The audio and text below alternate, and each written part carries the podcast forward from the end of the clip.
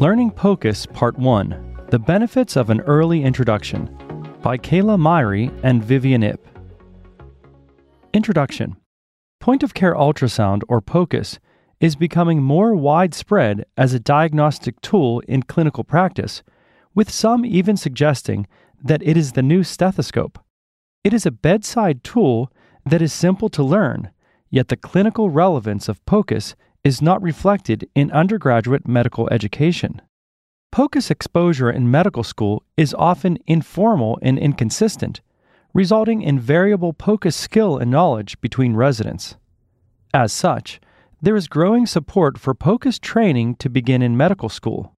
In 2014, a national survey on undergraduate medical education reported that only 50% of medical schools in Canada have incorporated POCUS within the curriculum, the majority of those dedicating less than five hours per year. While these numbers have likely increased in recent years, POCUS in medical education remains insufficient. As evidence of this ongoing opportunity for improvement, a recent conference hosting 14 out of 17 Canadian medical schools was held to identify strategies to overcome barriers in implementing POCUS in undergraduate medical education.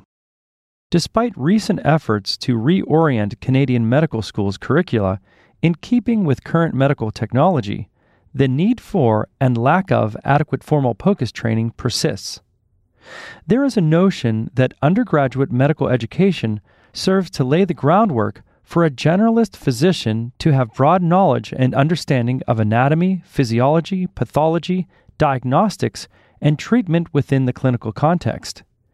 There is also a culture within medical education that regards POCUS as a specialized clinical competency despite it being a necessary skill of a postgraduate physician for most residency programs.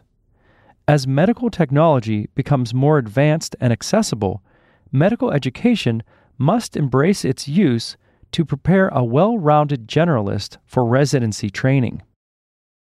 Why should POCUS be incorporated into the medical school curriculum?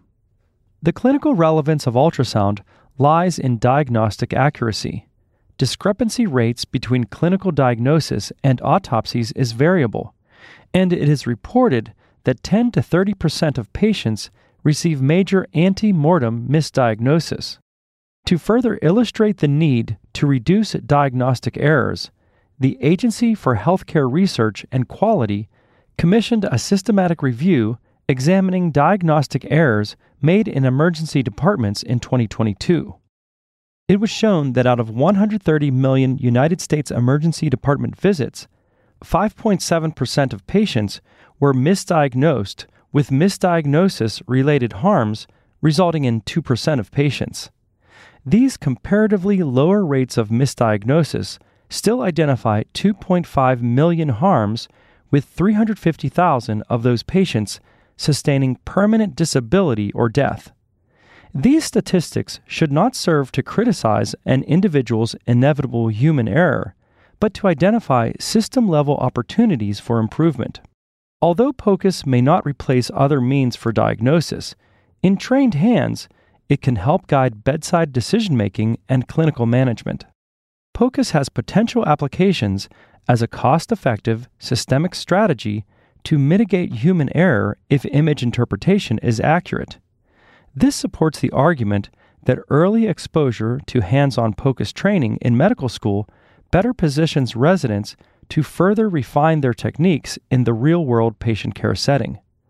A study conducted by the Norwegian University of Science and Technology implemented cardiac and abdominal ultrasound screening of internal medical patients using a pocket sized ultrasound. As a result, 18%, 36 patients, had their main diagnosis changed, while the initial diagnosis was confirmed in 19%, 38 patients.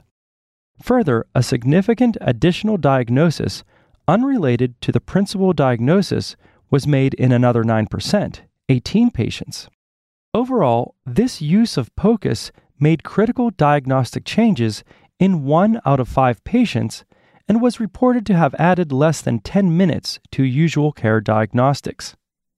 As such, POCUS proficiency enables future physicians to access and interpret critical health information when making life altering treatment decisions. Medical education must reflect the significance of POCUS in practice to further optimize its use. Challenges and solutions to integrate POCUS into medical school education.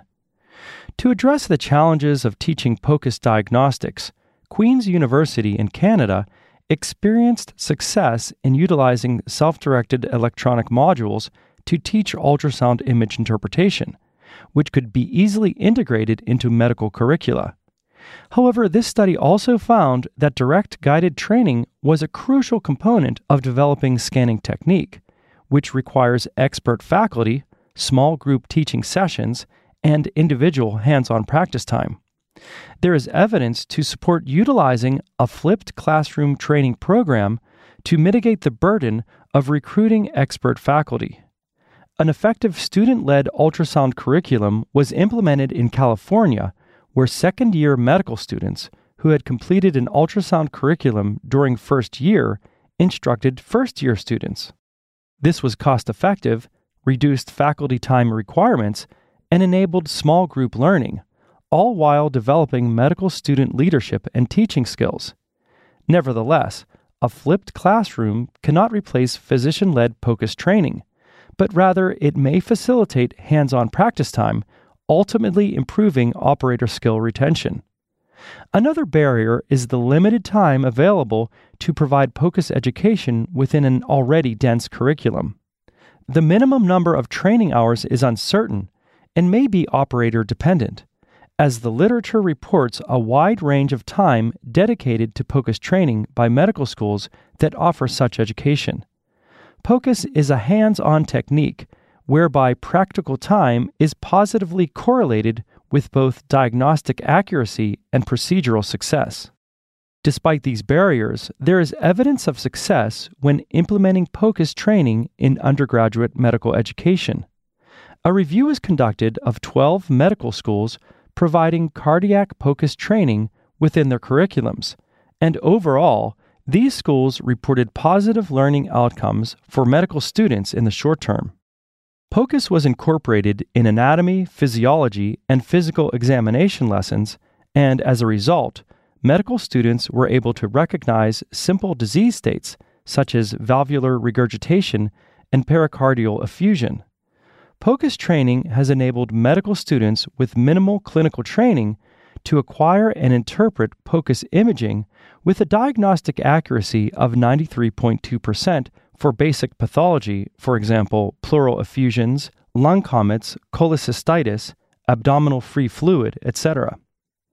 Moratev and others reported that medical students with limited instruction demonstrated higher accuracy in measuring liver size by using ultrasound than an experienced board certified internist measuring via physical exam.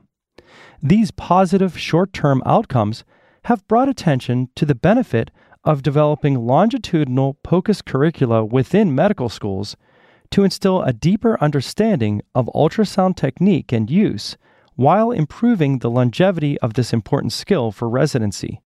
Nonetheless, POCUS competency standards within undergraduate medical education are still to be determined, which will be discussed in Part 2 of Learning POCUS. Rather than compartmentalize ultrasound as a skill to be acquired during specific residencies, incorporating ultrasound into anatomy and physiology lessons in the undergraduate medical school curriculum enhances content retention and provides clinical relevance, positioning the student for success and seamless transition into clerkship rotations. Furthermore, longitudinal spaced repetition promotes long term skill retention. Finally, early and continued exposure to POCUS is in keeping with the curricular structure of modern medical education as students revisit key concepts longitudinally throughout medical school rather than learn a concept in depth during a single encounter. Conclusion Realistically, POCUS will not be mastered as a diagnostic tool or procedural aid without several years of experience. A formal introduction to POCUS in the preclinical years would facilitate this skill acquisition while building confidence in future physicians of diverse specialties to optimize POCUS in their practice. Early POCUS education is ultimately an investment in promoting good patient care. Technological developments optimize patient care. Medical education must reflect these advancements to prepare future physicians for the new clinical landscape. Thank you for listening. If you like this episode of ASRA Pain Medicine News, please consider subscribing, sharing with a friend, or leaving us a review.